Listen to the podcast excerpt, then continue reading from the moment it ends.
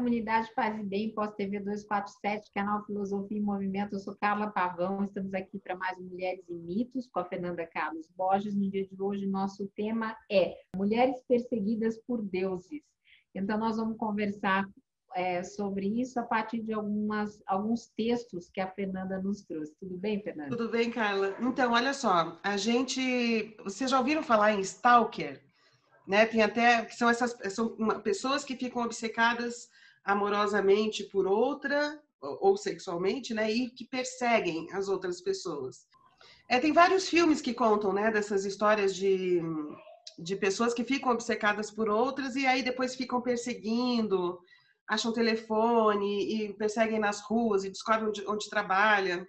E tem toda essa, essa relação de, de, de, perseguição mesmo e que nos, em inglês chama stalker, né? Aqui no Brasil as pessoas têm chamado stalker também, mas não é uma palavra que se popularizou e nem perseguidor também, a gente não fala muito, né?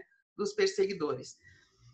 E, e, essas histórias são sobre homens que perseguem mulheres e também de mulheres que perseguem homens, né? Agora no Netflix também tem uma série que fez muito sucesso é, para adolescentes, geralmente quem vê adolescentes, e que também é um cara que, que persegue uma mulher e ela nem sabe que está sendo perseguida, porque ele levanta toda a vida dela e depois namora, enfim. Mas enfim, essa, esse, é um, esse é um assunto que está que tá corrente, assim, né? A questão da perseguição. Claro que, embora homens e mulheres possam perseguir uns aos outros, é muito mais comum que os homens persigam, em função da cultura que dá a eles mais poder, mais autoridade, mais dificuldade de lidar com a frustração, né? Então a gente conhece muitas histórias assim, e desde eu ouço essas histórias desde que eu era mocinha, né? E a gente vê isso até em filmes também, que por exemplo, você está num baile, a pessoa te chama para dançar, e se você diz não, o cara pode ficar ofendido porque não, porque a mulher não aceitou querer dançar com o cara, né? E tem histórias a gente vê também em jornal, notícias de homens que ficam muito ofendidos quando são rejeitados pelas mulheres e aí avançam sobre elas, matam, perseguem. Enfim, então essa essa questão da perseguição contra as mulheres e a violência, ela é muito mais comum do que a perseguição de mulheres contra homens, né? Porque as mulheres são educadas também nesse ponto, ainda bem, né? Mas educadas para nos contermos, né? Para aceitar uma frustração, para chorar de mago e deixar para lá. E os homens têm muito mais dificuldade de aceitar a frustração, de aceitar o não, né? De, de ver a sua vontade contrariada, né? E como eles acham que a mulher está a serviço deles, né? Que as mulheres estão a serviço deles, quando uma mulher afirma a sua vontade dizendo não, isso às vezes ofende o brilho masculino, né? Então, não estou dizendo nada de novo, vocês sabem disso. Não estou contando uma história que não estou contando uma história que nunca ninguém tem ouvido falar, né? Tá. Só que essa história de perseguição de homens contra, contra mulheres, ela é muito comum nos mitos gregos isso aparece bastante, né? Quando eu contei para vocês a história do Prometeu, ah, eu foquei na Io, né? Não foquei no Prometeu, foquei na Io. A Io é um caso desses. Zeus cismou com ela, ela não queria, porque ela sabia que era um problema se um deus se envolver com Zeus, um deus, né? Com Zeus, que possivelmente ela seria perseguida por Hera ou teria um filho que seria morto. Enfim, ela tudo e no texto, né? Do no texto da, da, da peça tá está escrito isso, né? Não queira que um Deus te deseje, porque isso vai ser um estrago na sua vida, né? Enfim, então não é uma história que a gente desconhece, né? De mulheres, ninfas que entram na mira de um Deus e isso prejudica demais a vida delas, porque elas não querem, não querem, não querem e eles perseguem. E nos mitos gregos, essas histórias é, geralmente são assim, é, são personagens masculinos perseguindo personagens femininas, não o contrário. Então, possivelmente isso é muito mais comum, né, do que o contrário, né? E aí hoje eu encontrei duas histórias para vocês para falar sobre essa questão da, da, perseguição masculina contra as mulheres, é, contada pelo Ovídio, que é um poeta, um poeta romano, né? E aí, é, que, que, que, porque muitas das histórias do mito grego elas foram adaptadas também para a mitologia romana. Então, na medida em que o Império Romano é, conquistou né, a Grécia, aqueles mitos gregos ganharam, se transformaram em mitos também romanos e os deuses passaram a ter outros nomes. Mas essas duas histórias que eu vou contar aqui, eu vou contar mantendo o nome dos deuses como eles eram chamados na, na Grécia, certo? Então eu vou lendo e a gente vai comentando, tá?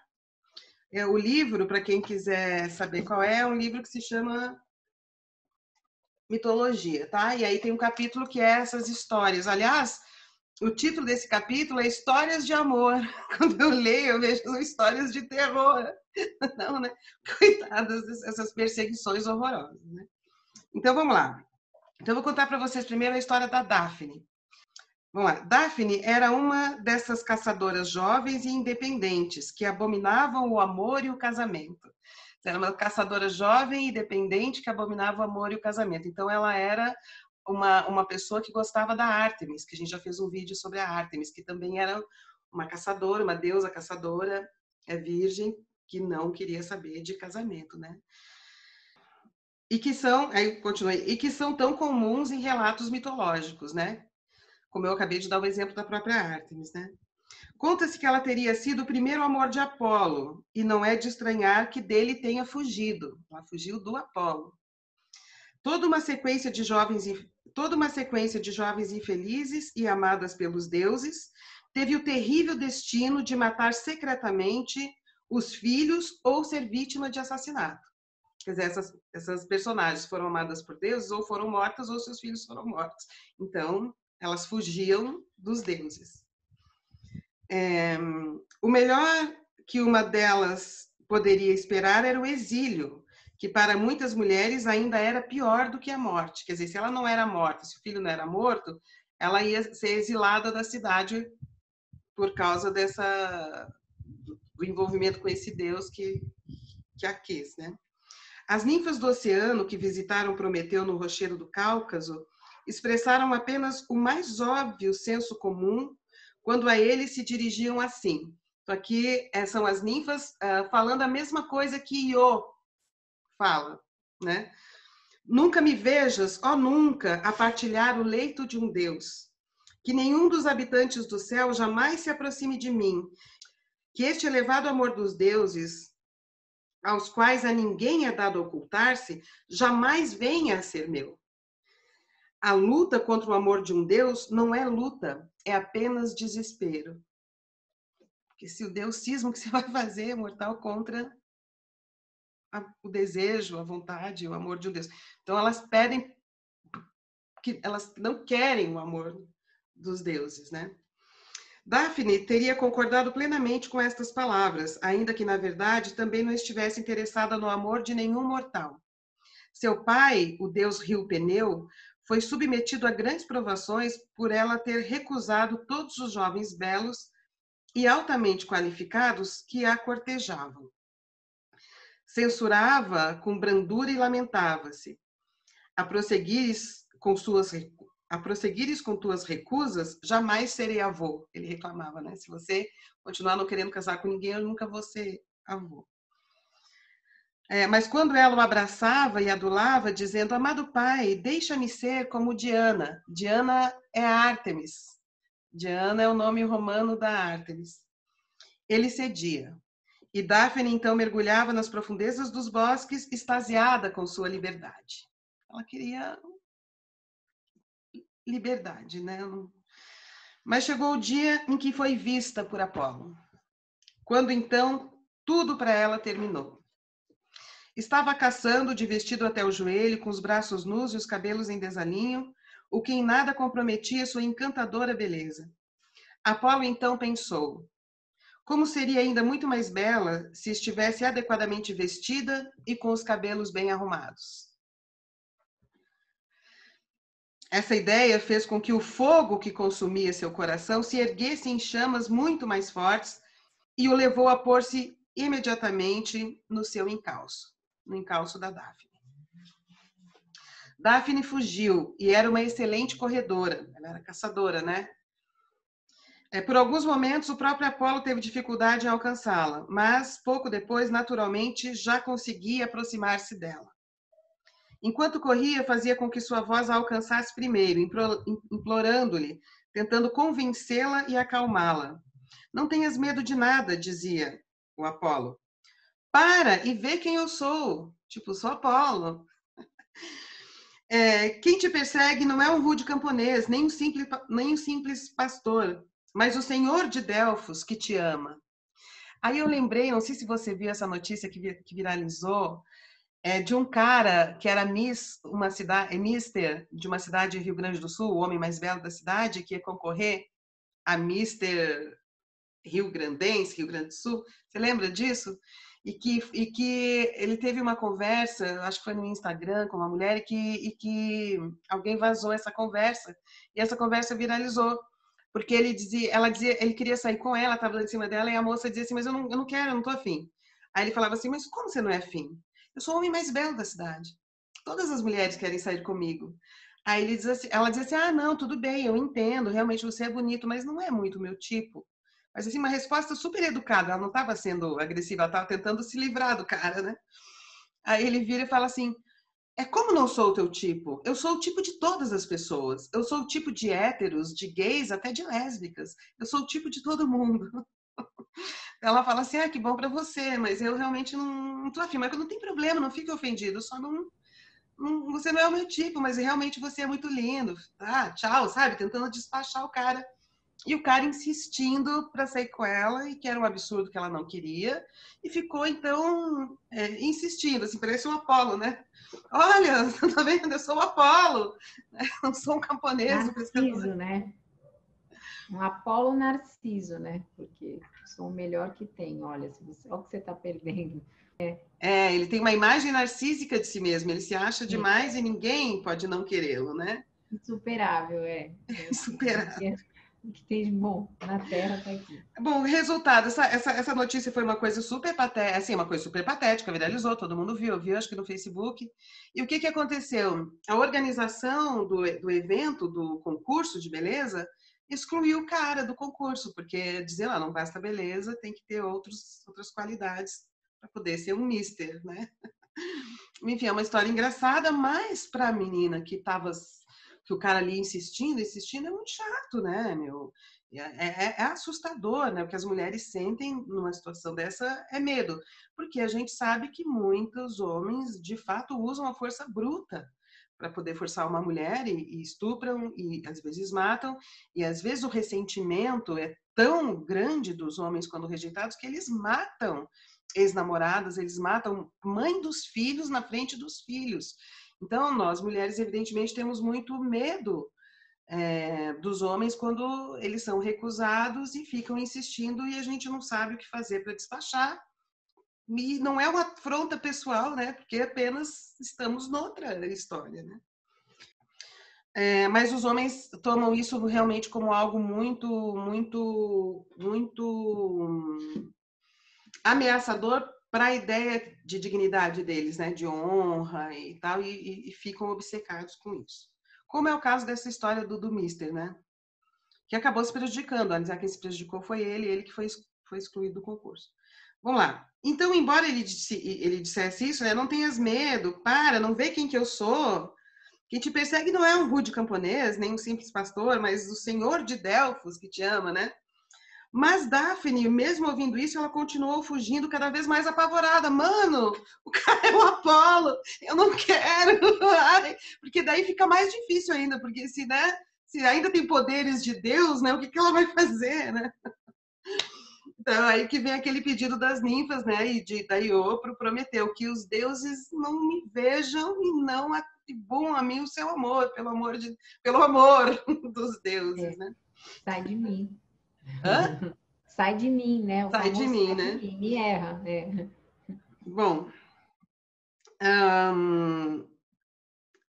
então ela continuou, continuou fugindo, mais apavorada ainda quando ela viu que era Apolo, é, se fosse realmente Apolo que estava persegui-la, sabia que estava perdida, mas estava decidida a lutar até o último momento. Ela realmente não queria. Quando o fim já lhe parecia próximo, pois sentia a respiração de Apolo em sua nuca, avistou por entre as árvores o rio do seu pai. Ela era um rio, né? Em desespero, gritou-lhe que tivessem, que viessem seu auxílio. Pediu para o pai, né? Gritou para o rio que viessem o seu auxílio. É, e no mesmo instante sentiu uma espécie de entorpecimento, como se os pés estivessem enraizados na terra sobre a qual corria tão velozmente até pouco. Ela se sentiu um torpor e os pés foram ficando presos na terra e ela não conseguia mais correr. Quer dizer, é a imagem do pesadelo, né? Todos nós já tivemos pesadelo que a gente quer fugir, que quer correr e não, e não consegue. Sua pele começou a transformar-se em casca de árvore. E de todo o seu corpo brotavam folhas, tinha sido transformada em árvore, um loureiro. Apolo presenciou a transformação com grande tristeza e pesar e falou: Ó oh, mais bela de todas as virgens, estás perdida para mim. Lamentava-se ele. Mas pelo menos serás a minha árvore a partir de agora. Ela perdeu o que ela mais gostava, que era mover-se, correr, caçar, andar pelas matas, a liberdade. E fugindo dele, se transformou numa árvore e ele diz ainda: Serás minha árvore a partir de agora. E tuas folhas irão adornar as cabeças de todos os vencedores dos torneios realizados durante as festividades a mim dedicadas. Participarás, portanto, de todos os meus triunfos Participarás, portanto, de todos os meus triunfos. Então ele pega a folha do loureiro, faz aquela coroinha, sabe, de folha de loureiro que põe sobre os vitoriosos nas, nas festividades, nos campeonatos. E olha que frase desagradável. Participarás, portanto, de todos os meus triunfos. Como se isso importasse para ela. Ela não estava interessada em participar dos triunfos de Apolo, ela estava fugindo do Apolo. Ela queria ficar longe dele, ela não queria participar da vida dele. Foda-se os triunfos de Apolo. Ela não estava interessada. Ele podia ter tomado o chá de louro. Você já tomou chá de louro? Não. Dá um sono. É ver que. Uma vez me receitaram, eu não lembro o que, que era que eu tinha falado, toma chá de louro. Eu adorei tomar, mas você toma que você dorme, que nem uma pedra. É bom saber, vou tomar chá de louro. Apolo e o seu loureiro, bom, Apolo e o seu loureiro estarão juntos para todo sempre, onde quer que se cantem canções e se contem histórias.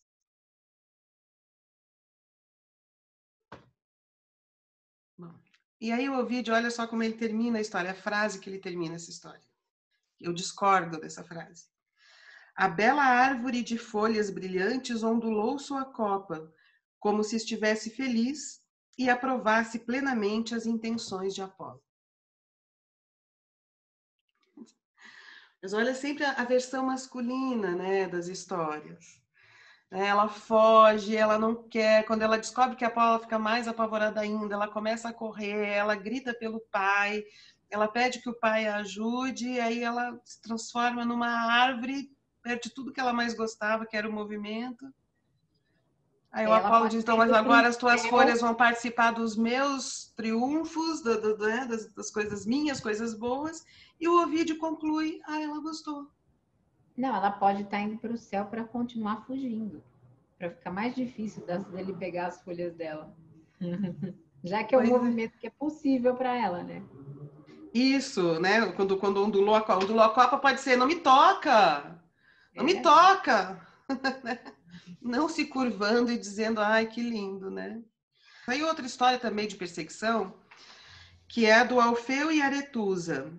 É, também é contada por Ovídio, essa história. Na Ortígia, uma das ilhas de Siracusa, a maior cidade na Sicília, existe uma fonte sagrada chamada Aretusa. Num passado remoto, porém, Aretusa não era água e nem mesmo ninfa das águas, mas apenas uma bela e jovem caçadora e seguidora de Ártemis. Ou seja, são duas personagens seguidoras de Ártemis. Que, que, que esta personagem já fez um vídeo sobre Ártemis que não quer casar, não quer ficar dependente de um homem, que, que, que, né, que é, é caçadora, corre, tem altas habilidades né, com arco e flecha, não está nessa do amor romântico e buscando um par, não, tá, não estão buscando um par. Uh, mais uma, então, Aretusa também era, era uh, seguidora de Artemis. Um dia, cansada e acalorada pelo esforço da caça, Aretusa chegou a um rio de águas cristalinas, sobre cujas águas os chorões prateados lançavam uma sombra de grande frescor. Não havia lugar mais delicioso para um banho. Aretusa despiu-se e mergulhou nas águas frescas e serenas. Caçadora, nas matas tal. Durante algum tempo, nadou tranquilamente de um lado para o outro na mais perfeita paz. Depois teve a impressão de que alguma coisa se agitava logo abaixo dela e, assustada, saltou para a margem, pulou para a margem. Ouviu então uma voz que lhe dizia: Por que tanta pressa, ó bela jovem? Sem olhar para trás, afastou-se do rio e embrenhou-se na floresta, correndo a uma velocidade que o medo multiplicava muitas vezes. Então, tal como Daphne, ela usou a habilidade dela, né, de corredora, tal como Artemis, e, e com medo ainda, tá descontando aqui o vídeo, ela correu ainda mais, né? Uh, em seu encalço ia uma criatura muito mais forte do que ela, quando não, muito mais rápido também. O desconhecido pediu-lhe que parasse, pois era Alfeu, o deus do rio, e só estava perseguindo porque a amava. Então, já ouvimos essa história. Cada vez que a gente vê é, assassinatos diários né, de mulheres, feminicídios, os argumentos é porque eu amava, eu não conseguia viver sem ela.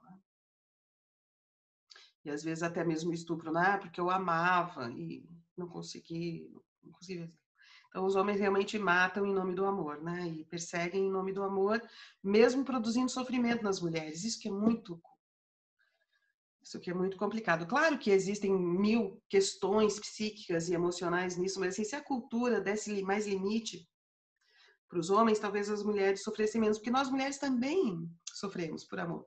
As mulheres também sofremos a recusa. Nós mulheres também ficamos dói muito quando a gente não é correspondida, né? Mas muito, e, embora possa acontecer eventualmente, não é comum que a gente tente resolver isso matando os caras. Mulheres morrem muito mais por ataque masculino do que os homens morrem por ataque das mulheres. Né? Bom. Aretusa, porém, não queria saber dele, só pensava em fugir. Foi uma longa corrida, mas nunca se colocou em dúvida quem seria o vencedor já que ele era capaz de correr por muito mais tempo do que ela. Quando já estava sem forças de tanto correr, Aretusa invocou a sua deusa e não o fez em vão. Então ela invoca Artemis para protegê-la, né?